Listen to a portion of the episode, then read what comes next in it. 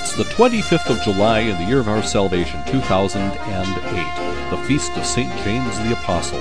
And this is Father John Zuhlsdorf, Father Z, with another podcast.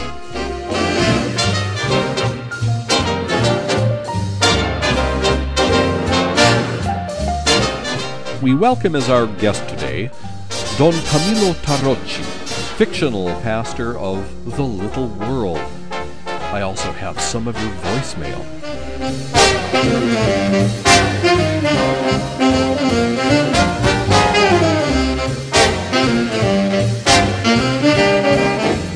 Recently, I dusted off some DVDs I bought a long time ago in Rome, some discs of the wonderful Don Camillo movies made in Italy in the 1950s and 60s.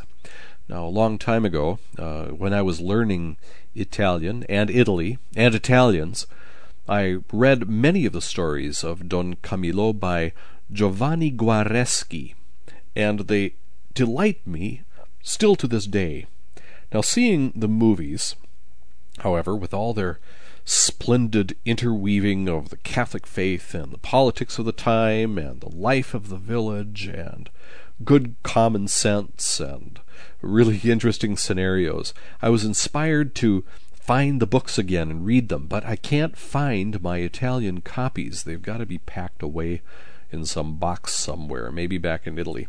So, anyway, after looking online for the texts, I found the English texts on a couple of websites. Uh, with the note that the English translation copyright had expired. And so I uh, decided I would order up a couple of copies of the, the first Don Camillo books in the English translation and maybe then read them for these podcasts a little bit at a time. These stories are absolutely wonderful. There's a delightfully human dimension to them, and the parish priest of the little world, Don Camillo, deserves a lot of attention. So let's listen to the first couple stories of The Little World of Don Camillo by Giovanni Guareschi. Now, a couple things you should know about this. The first Don Camillo stories were printed serially starting in 1946, just after the war. It was a time of real poverty, real suffering in Italy. And they were published serially in a satirical magazine that was edited by Giovanni Guareschi, a magazine called Candido, in 1946. At that time, uh, they were trying to str- struggling to sort out who had been on the side of the fascists and the Christian Democrats, supported by the church, and the Communist Party were struggling for political domination of Italy. They were both working with their own forms of propaganda for the hearts and the minds of the Italian people in the city and in the countryside. And everybody weighed into this. There were very few people who were neutral. Now, the main character of these stories, Don Camillo Tarocci, is a, a very big man, very physically powerful. He's the parish priest of this little town along the Po River in northern Italy. And his you should know that that area is absolutely flat up there. This is where they have the great uh, the great rice paddies, for example, of northern Italy. So it's very flat, and the river may, plays a main plays a main part of their lives. The nemesis of Don Camillo is the mayor of the town, who's a communist, Giuseppe Bottazzi, whose nickname is Peppone, which in English translates more or less like Big Joe. The third main character in these stories is the large crucifix in Don Camillo's parish church. Don Camillo talks with Christ uh, in the in that crucifix, and so the voice of Christ is constantly chiding and advising and correcting Don Camillo, who acts and thinks very passionately sometimes and needs a lot of correction from Christ. Don Camillo uh, very often will back up his ideas and his defense of Holy Church as he perceives them with loaded guns or getting into fistfights and even uh, from time to time throwing furniture. So he needs a lot of guidance from this big crucifix, which is a main character in the stories. Uh, all of these stories capture a sense of being in a small town uh, where everybody knows everybody else, knows everybody else's business.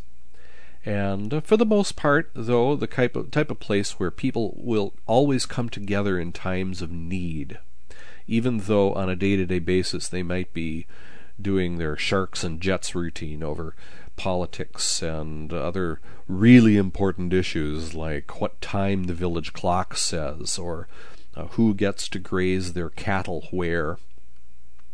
The stories by Guareschi are deeply Catholic and profoundly anti communist. They're anti secular.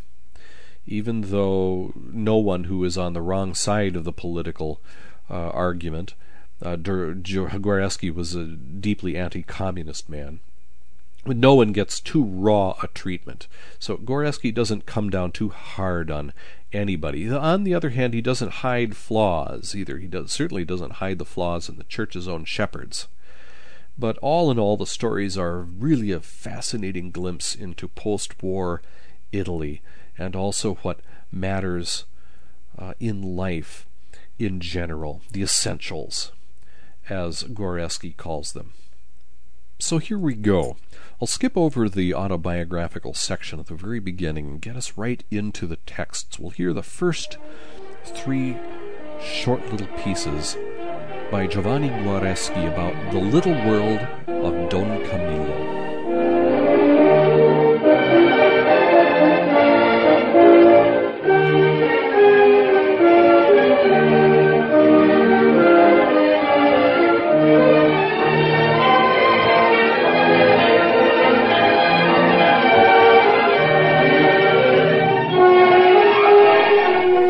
The Little World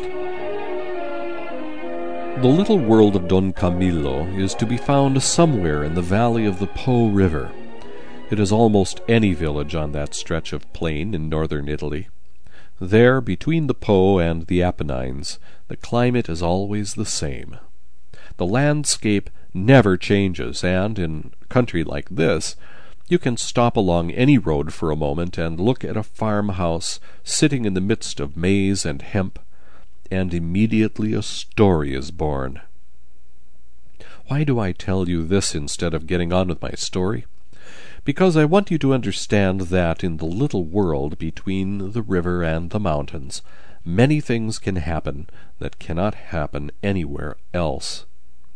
Here, the deep eternal breathing of the river freshens the air, for both the living and the dead, and even the dogs, have souls. If you keep this in mind, you will easily come to know the village priest, Don Camillo, and his adversary Peppone, the communist mayor. You will not be surprised that Christ watches the goings on from a big cross in the village church, and not infrequently talks and that one man beats the other over the head, but fairly, that is, without hatred, and that in the end the two enemies find they agree about essentials. And one final word of explanation before I begin my story. If there is a priest anywhere who feels offended by my treatment of Don Camillo, he is welcome to break the biggest candle available over my head and if there is a communist who feels offended by Peppone, he is welcome to break a hammer and sickle on my back. But if there is anyone who is offended by the conversations of Christ, I can't help it. For the one who speaks in this story is not Christ, but my Christ, that is, the voice of my conscience. A confession. Don Camillo had come into the world with a constitutional preference for calling a spade a spade. His parishioners remembered the time he found out about a local scandal involving young girls of the village with some landowners well along in years. On the Sunday following his discovery, Don Camillo had begun a simple, rather mild sermon, Then he spotted one of the offenders in the front pew. Taking just time out to throw a cloth over the crucifix at the main altar, so that Christ might not hear what was going to follow, he turned on the congregation with clenched fists and finished the sermon in a voice so loud and with words so strong that the roof of the little church trembled. Naturally, when the time of the elections drew near, Don Camillo was very explicit in his allusions to the local leftists. What happened was not surprising, therefore.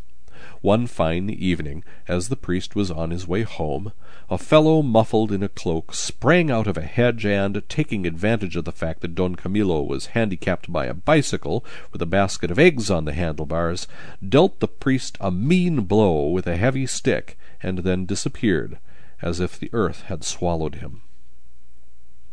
Don Camillo kept his counsel. He continued to the rectory, and, after putting the eggs in a safe place, went into the church to talk things over with Christ, as he always did in moments of perplexity. "What should I do?" asked Don Camillo. "Anoint your back with a little oil beaten up in water, and hold your tongue," Christ answered from the main altar. "We must forgive those who offend us. Very true, Lord, but here we are discussing blows, not offences. And what do you mean by that?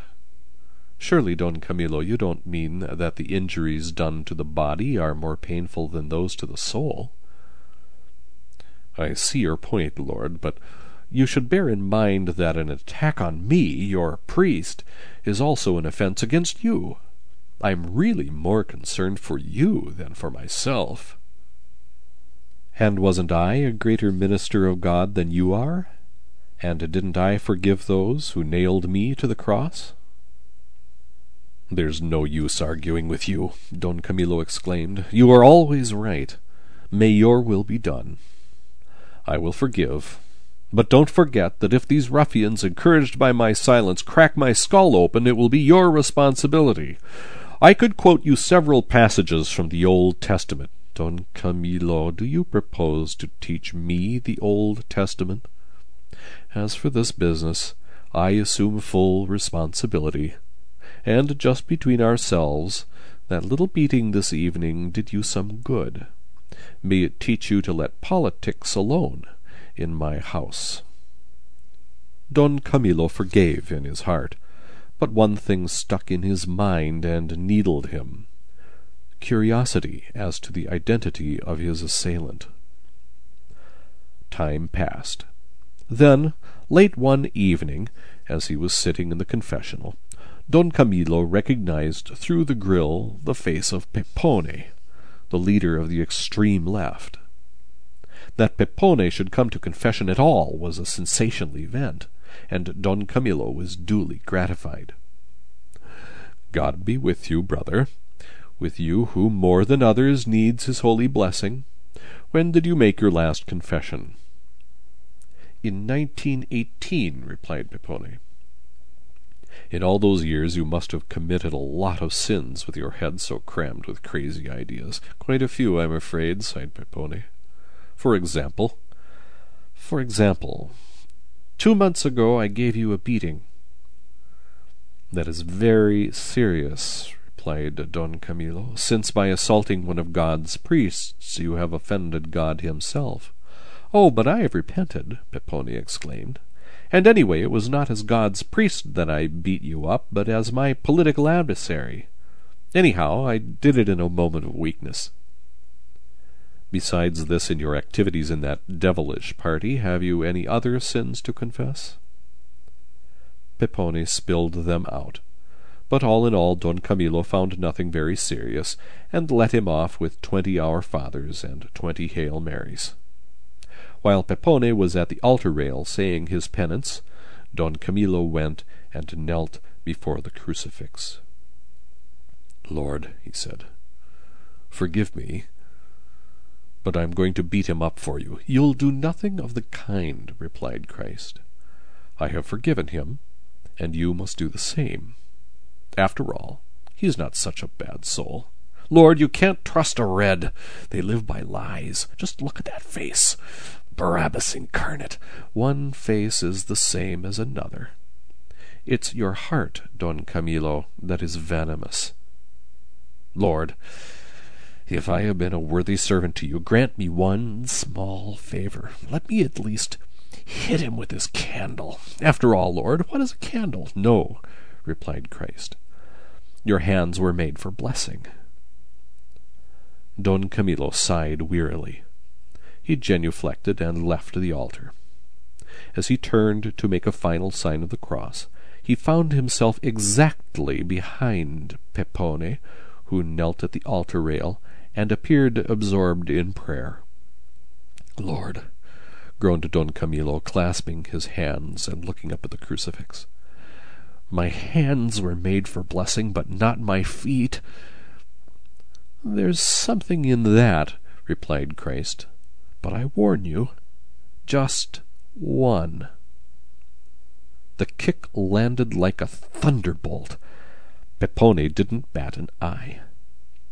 After a minute he got up and sighed. I've been expecting that for the past ten minutes, he remarked casually. I feel better now. So do I, exclaimed Don Camillo, whose heart was now as light and serene as a May morning. Christ said nothing at all, but it was easy enough to see that he too was pleased.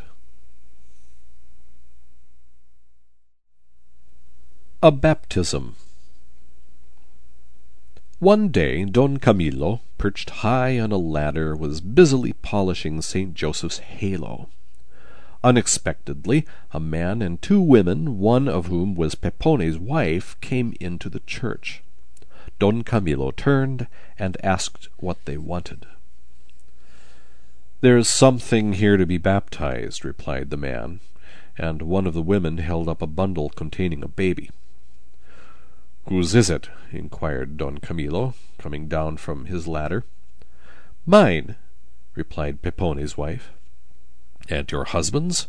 persisted Don Camillo. Well, naturally. Who else would be the father? You, maybe? retorted Peppone's wife indignantly. No need to be offended, observed Don Camillo on his way to the sacristy. I've been told often enough that your party approves of free love.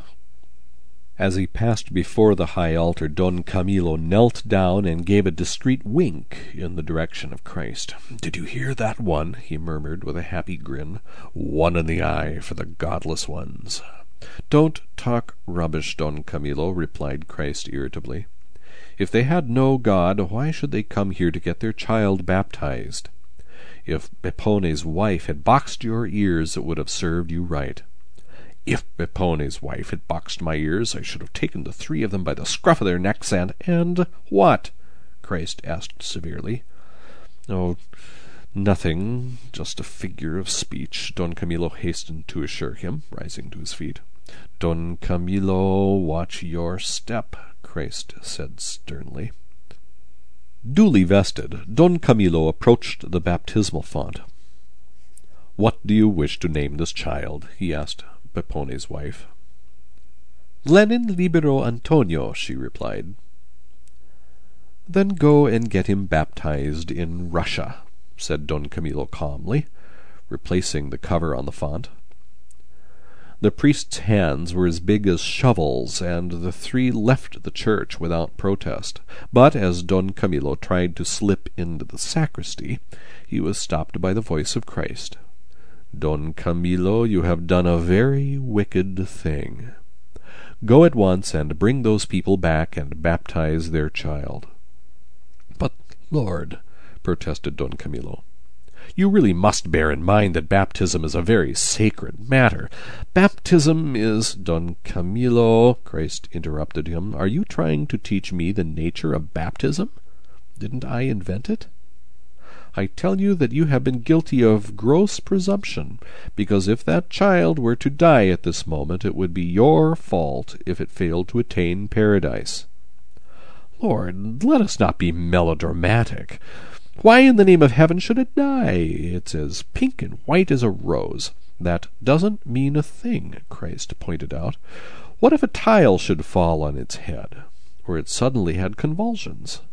It was your duty to baptize it. Don Camillo raised his hands in protest. But, Lord, think it over. If it were certain that the child would go to hell, then we might stretch a point.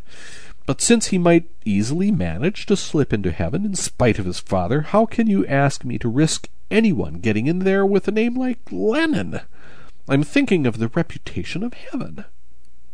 The reputation of heaven is my business, shouted Christ angrily. What matters to me is that a man should be a decent fellow, and I care less than nothing whether his name be Lenin or Button.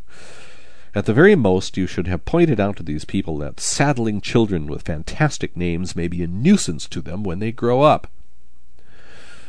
Very well, replied Don Camillo. I'm always wrong. I'll see what I can do. Just then someone came into the church. It was Peppone, alone, with the baby in his arms. He closed the church door behind him and bolted it. I'm not leaving this church, he said, until my son has been baptized with the name that I have chosen. Look at that, whispered Don Camillo, smiling as he turned to Christ. Now do you see what these people are? One is filled with the holiest intentions, and this is how they treat you. Put yourself in his place, Christ replied. One may not approve of his attitude, but one can understand it. Don Camillo shook his head.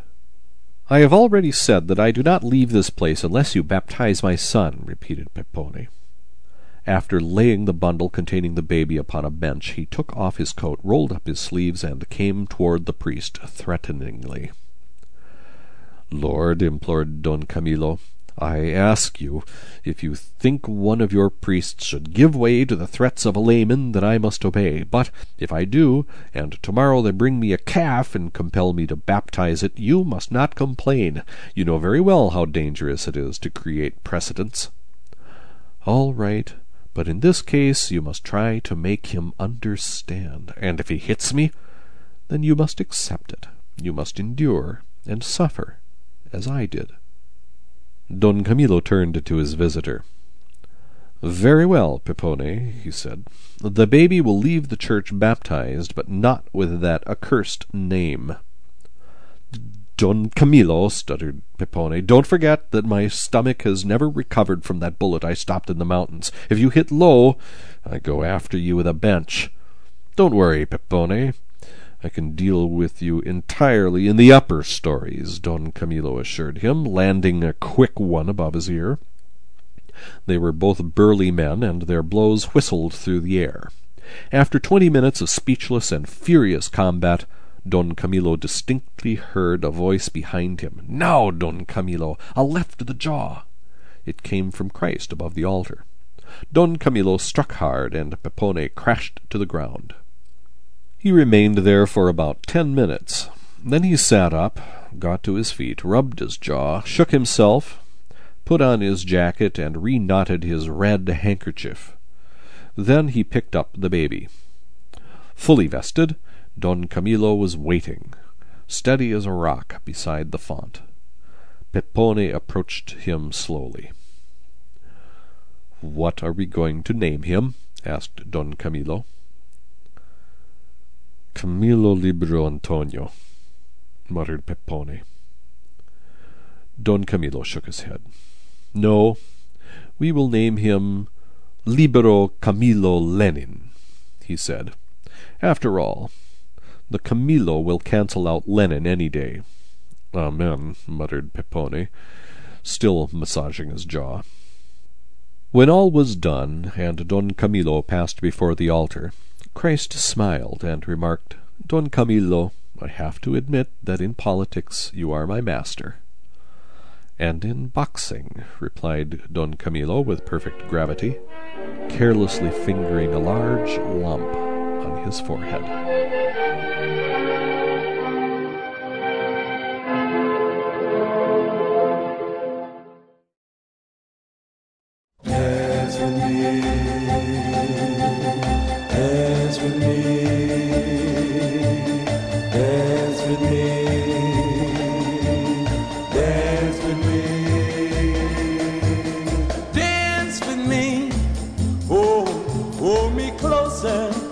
Closer and closer, much closer.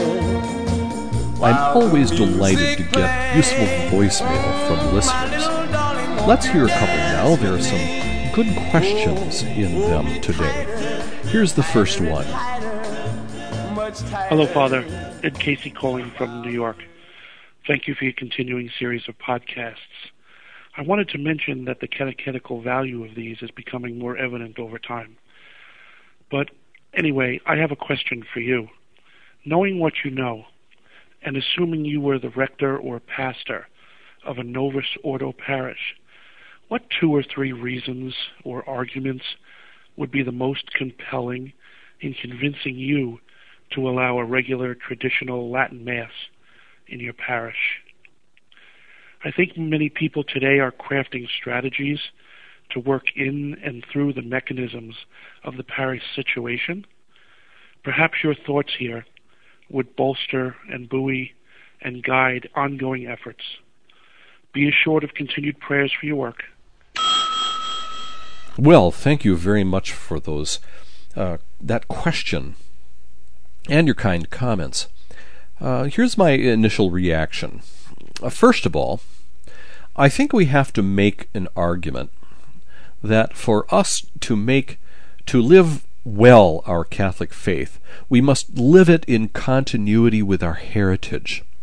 We can't live our Catholic faith as if we are divorced or recreating the wheel, shall we say, uh, ex nihilo from from nothing, as if the Catholic thing is brand new and rooted only in the moment or only in our contemporary modern, postmodern, relativistic, very secular society. Our Catholic faith, our Catholic identity, our vocations as Catholics uh, bridge far more than just the present or the immediate future.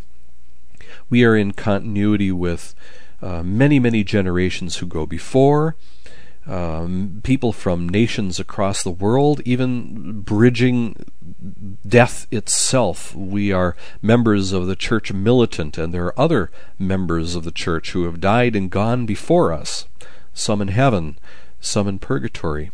We have to live our Catholic faith in continuity with all these different realities in order for us to have a clear identity of who we are as Catholics, we have to live it in a sense of continuity. If we don't know who we are, we can't live our vocations in the world properly. We can't do the work that God intends for us. So our identity depends very much on how we pray. And how we pray has a reciprocal relationship with how with what we believe. If we believe a certain thing, we will pray a certain way. If we pray a certain way, we will come to believe a certain thing. This is the old argument lex orandi lex credendi, right? That's the Latin tag phrase for that reciprocal relationship between how we pray and what we believe. And therefore how we live, how we celebrate Holy Mass, how we celebrate the Eucharist, the Eucharist being the source and summit of all of our Catholic lives, makes a huge difference to our identity and to our work in our particular vocations, whether we're lay people or priests or married or religious or what have you. So, having the older form of Mass in our parishes will help us learn to pray at Holy Mass in a way that the Novus Ordo very often uh, does not accomplish.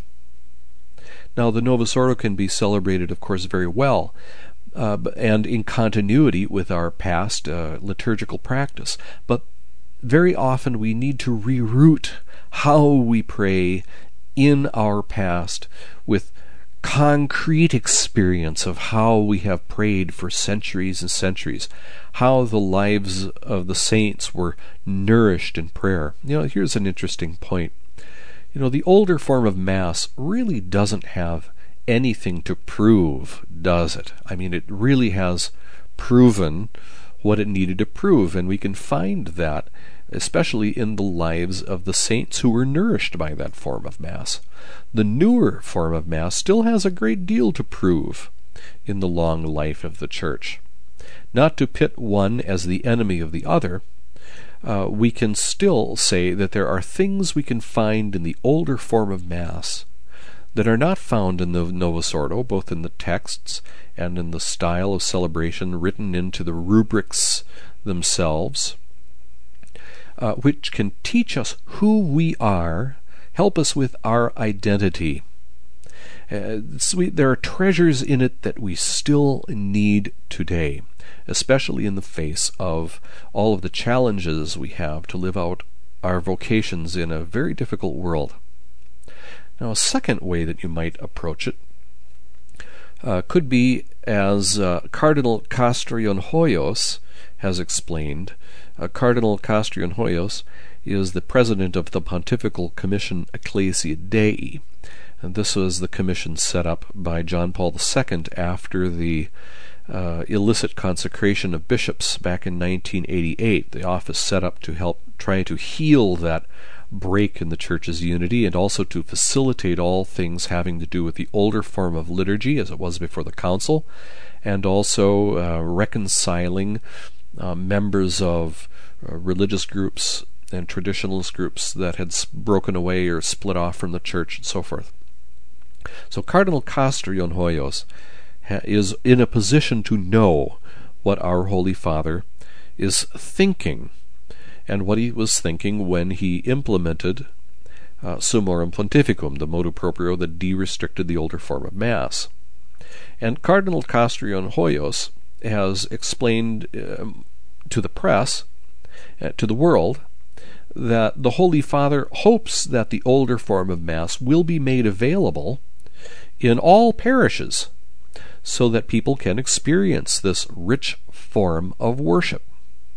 So clearly, uh, a good reason to implement Summorum Pontificum in a parish church, even if it isn't, you know, a personal parish, even if it's just one mass uh, in the older form alongside other masses of the Novus Ordo, the Holy Father sees having the older mass in a parish as a very important thing, and that is reason enough for us to respond accordingly. Thirdly, I think we can make an argument that it's simply the right thing to do, even in justice. Now, as Latin Rite Catholics, we have a right to enjoy and make use of our whole heritage. Now, I'm a convert to the Catholic Church, and so I have a, a strong understanding of how, when I became a Catholic and I was formally received into the church, at that instant, everything in our Catholic heritage, our whole great treasury of music and art and prayer and liturgy and architecture and theology, all of these magnificent gifts, suddenly became my heritage. It's my patrimony. As Latin Rite Catholics, we have the right to enjoy and make use of our patrimony, our whole heritage. We have the right to know it. We have the right to benefit from it spiritually. The older form of Mass is part of our rite. That's R I T E.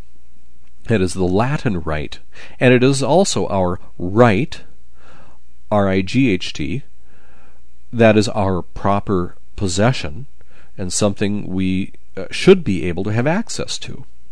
And so it's wrong to keep it from the Catholic faithful, even if they don't know about it or they are not necessarily asking for it on their own.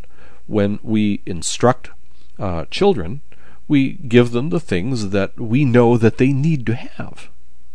And it would be wrong of us to keep from them uh, vital uh, training, formation, pieces of information that we know they're going to need in their lives.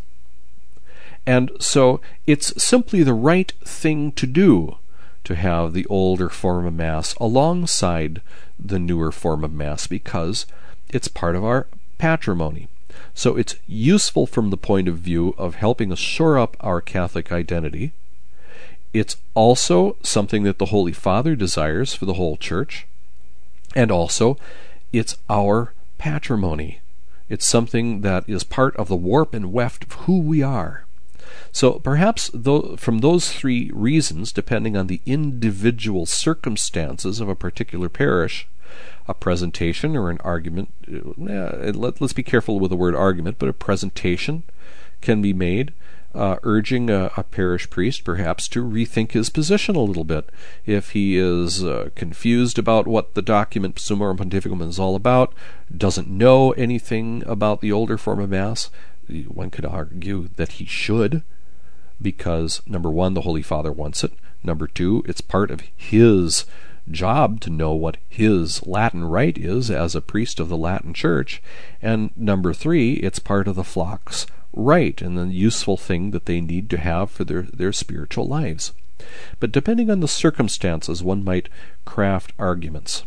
Now, I would also urge at the same time that whatever be put forward, be put forward with great uh, prudence and real charity, never shoving things in the priest's face. Because if there is one thing I understand, when you get in the priest's face, uh, he will tend not to do what it is that you would like him to do. So be very, very careful. Don't try to teach the priest his job. He knows what his job is, he knows what his role is in the parish, but there are other things that perhaps he hasn't considered or thought of. So always be ready to put good information into his hands, documents into his hands. Be ready to ante up. You know, here's another thing. A lot of people will say that they want X, Y, or Z done in a parish, and then they sit back and they wait for everybody else to do it.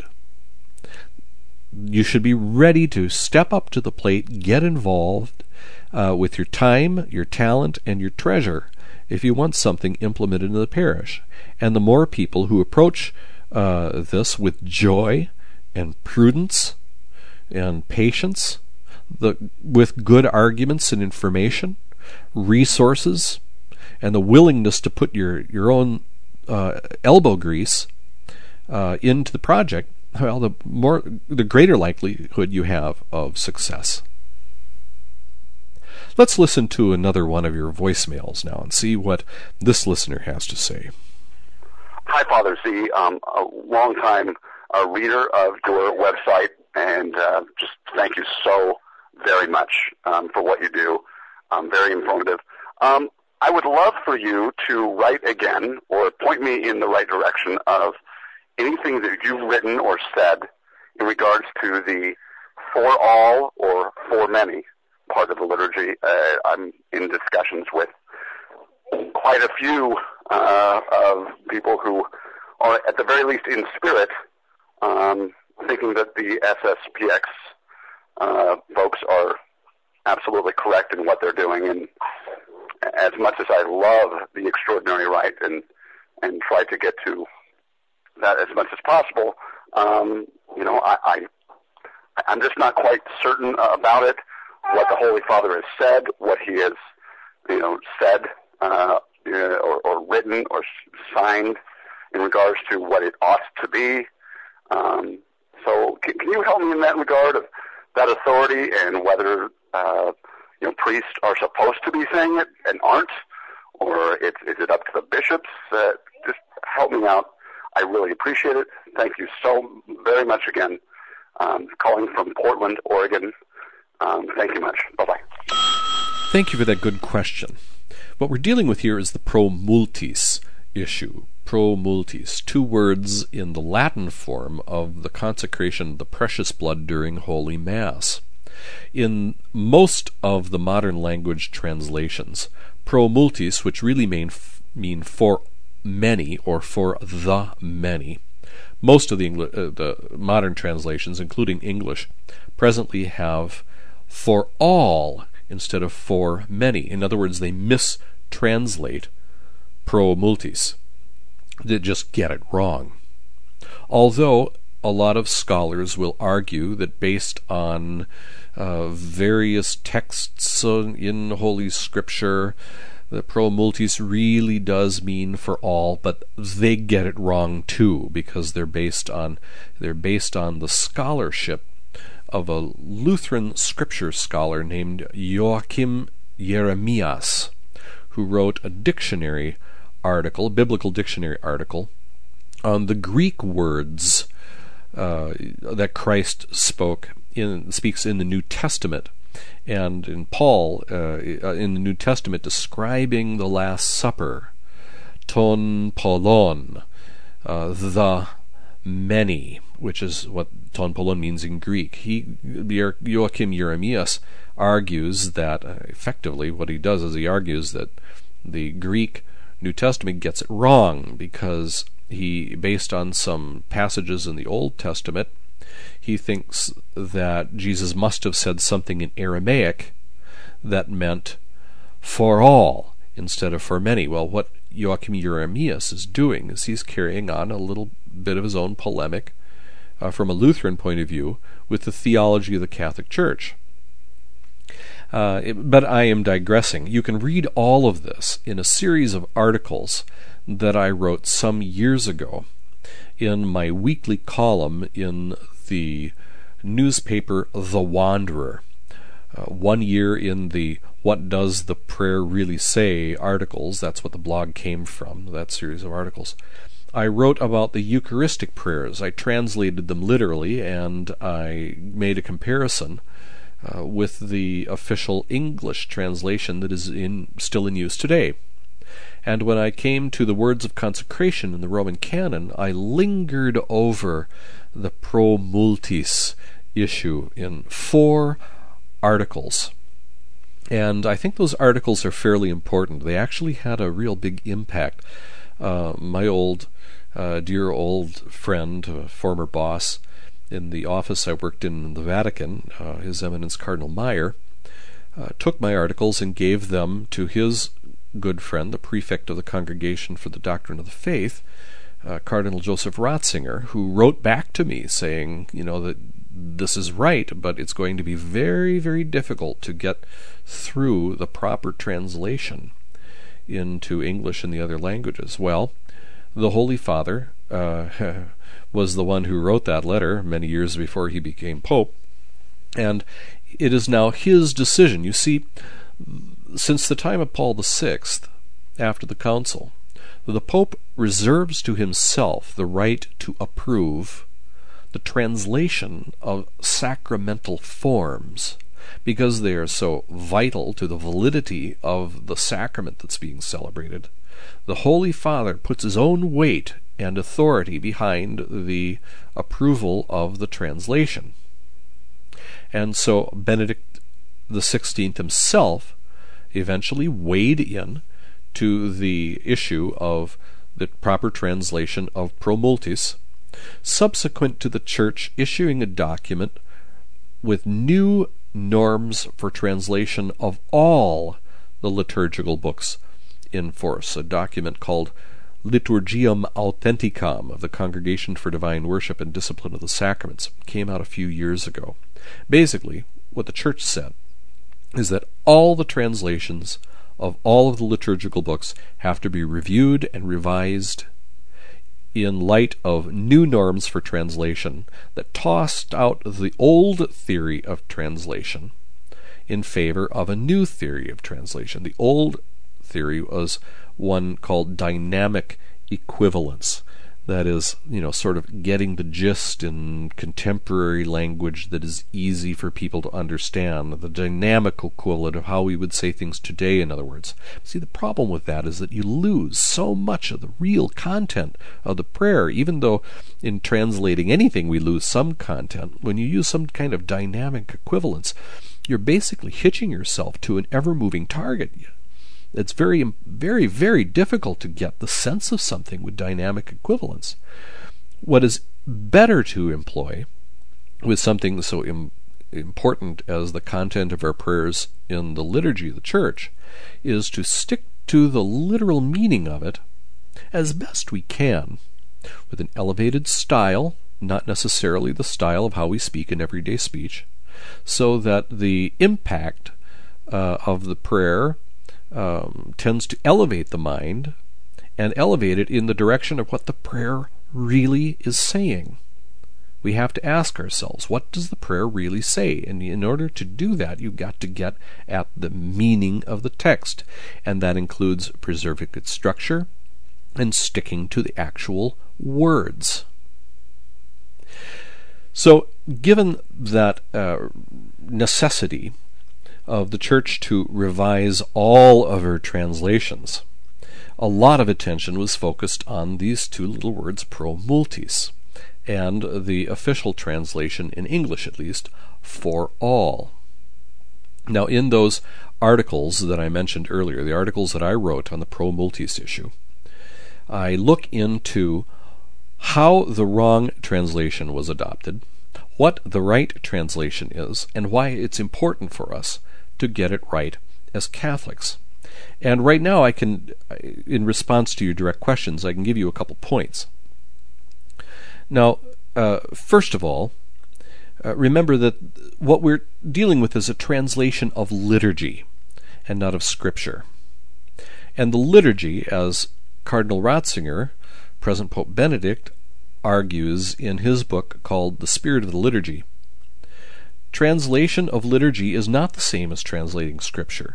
Liturgy constitutes its own theological source, even when the words themselves might be taken from Scripture, as the words of consecration are. So when we translate Scripture, we might have to uh, do a lot more research and compare texts and so forth. But when we are translating the liturgy, we need to translate it as liturgy. And so even if one would accept, I think, the incorrect arguments that pro multis in the Vulgate or going back into the Greek in the New Testament might go back to some Aramaic thing which Jesus might have said and it might have really meant for all. No, no, no. We have to stick to the liturgy itself. And pro multis means for many or for the many. And that is, I think, the definitive argument. But there are other arguments too. If we look in the Roman Catechism that came out after the Council of Trent, there's a specific article in there, a paragraph, in the Roman Catechism that describes why the Church cannot say pro universis or pro omnibus. It's right in there. It says the Church says for many for a reason, and therefore cannot say for many. And I cite uh, the exact uh, words of the Roman Catechism in those four articles that I mentioned earlier. So you should, you should go look those up. Also, all the Eastern Rite Catholics, when they translate their liturgies from their uh, from their various languages, all of them have a translation of for many and not for all. And another reason is that the wrong impression is given to people, especially an impression reinforced over time, over years and years and years and years of hearing the words for all, for all, for all, for all. The wrong impression is given that all are actually saved, even though in fact not all are saved. There are some people who do not accept what Christ did for them in shedding his blood. Many will be saved, and the many could be a huge number of, uh, of number so vast we can't count it, but it's not going to be all. It won't be every person who ever lived. So we shouldn't say all. Now, concretely, what has happened is that Pope Benedict, uh, as I said before, weighed in and determined that the vernacular translations had to say for many or for the many, depending on the language, instead of for all in translating pro multis. And thereafter, the prefect of the Congregation for Divine Worship and Discipline of the Sacraments, His Eminence Francis Cardinal Arinze, sent out a letter to all the bishops' conferences in the world, warning them about what was going to happen because the individual bishops' conferences were involved in reviewing and revising the vernacular translations of uh, all the liturgical books. It's their competence to do so, and then they present what uh, they come up with to the Holy See for approval. And so basically, Cardinal Arinze was giving them the heads up that don't submit anything that doesn't have the correct translation, and the Holy Father wants it to be for many or for the many, depending on the language. Now, recently I was with Cardinal Arinze, and he uh, he made uh, he made the statement that uh, the decision had been made uh, that the text would say for many, instead of for the many or for the multitude or for the multitudes uh, to render uh, pro multis. Now, I responded with my own argument that perhaps for the many would be better, uh, because the sound of it in English somehow seems larger in a way than just saying for many. For many, or for the many. The many, at least to my ears, sounds bigger, and I think that in a theological sense, the many opens up possibilities of an eschatological meaning. That is, eschatology is the study of the last things. In other words, uh, the way the, the vast multitudes of heaven will appear. The many seems to me to open up this image of the multitudes gathered before the throne of God in heaven more than for many does. Now, you might have a, a very different sound of that, but I made my own argument.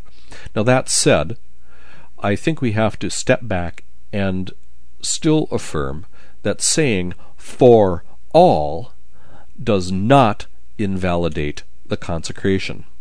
Mass is still valid if we say for all.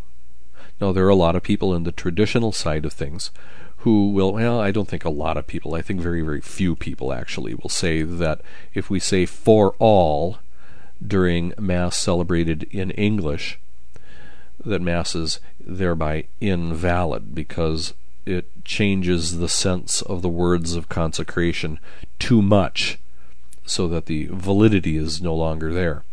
They're wrong. Mass is still valid if we say for all.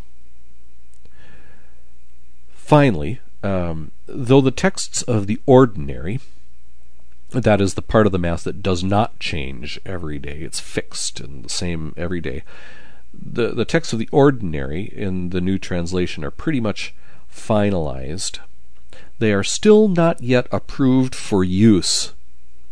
Even though the ordinary might be, uh, you know, pretty much fixed down, the Holy Church wants us to wait until the whole missal is ready for use, and not just the ordinary. In other words, all the propers also. Those that means the ch- the, the prayers that change every day. The church wants us to wait until the whole book is ready. In other words, and so we should stick to the texts as they still are now, even though those texts are really bad. We've got to stick to the texts, I think. We've got to say the black, as I put it, while doing the red. Priests shouldn't take it on themselves to change the texts of Mass.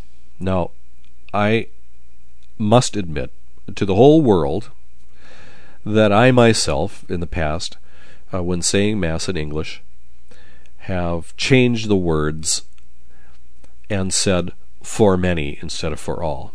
And I did that consistently, and I did it for a very long time because uh, I just couldn't bear saying it. But I'm now, even though I very rarely say Mass in, in English these days, I think I'm not going to do that anymore, in respect for the coming texts that are going to be published, and as a sign of obedience uh, to the Church and according in accordance with the Pope's own example when saying Mass in English. The Pope himself is still using the approved texts, even though uh, you know he made the decision and knows better than anybody in the world what he wants the new translation to sound like.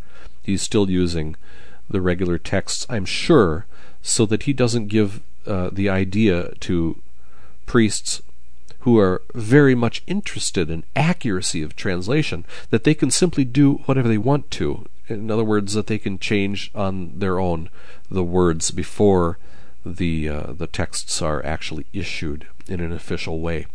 So, uh, really, to make it short here, check out the articles that I wrote on the Pro Multis issue. They are linked on the left sidebar on the blog under the category Pro Multis. You can read there all sorts of uh, very detailed information about how the bad translation got there in the first place, what the better translation is, and what the issues are involved. That should really resolve a lot of questions for you.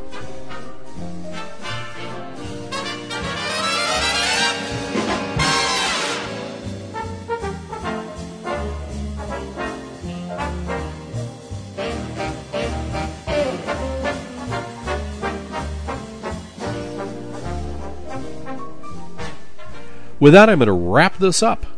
Now, thank you very much for the voicemail. Useful voicemail is very welcome. When you keep it uh, short and uh, speak really clearly so I can get a good recording of it, that's really helpful and it's very interesting to me. Even though I won't call you back, you can leave your number all you want. I won't call you back. Uh, I do listen to all of the voicemails and uh, take them to heart uh, when they have uh, comments in them. And uh, sometimes, of course, as you're seeing right now, I make use of them in the podcast. Now, please feel free also to use the donation button on the left sidebar of the blog and on the blog entries for these podcasts. The donations really help. And you can also find a link to subscribe to the podcasts through iTunes. The iTunes feed is working again, mysteriously. I was also very happy to see that at least a couple thousand of you listened to my interview with his hermeneuticalness, Father Timothy Finigan, the pastor of Blackfen in England. Thanks very much for that. I told him we were getting up to uh, uh, 2K of listeners and downloads, and he told me he's interested in doing it again sometime. So maybe I'll give him a call about his experiences at the upcoming conference that's going to take place at Merton College in Oxford about the traditional Latin Mass, teaching priests, new priests, how to say it, or priests who are interested in learning the older forms. And I'll get the pulse from him. Now be sure to visit the blog, wdtprs.com. That's Whiskey Delta Tango Papa Romeo Sierra.com. What does the prayer really say?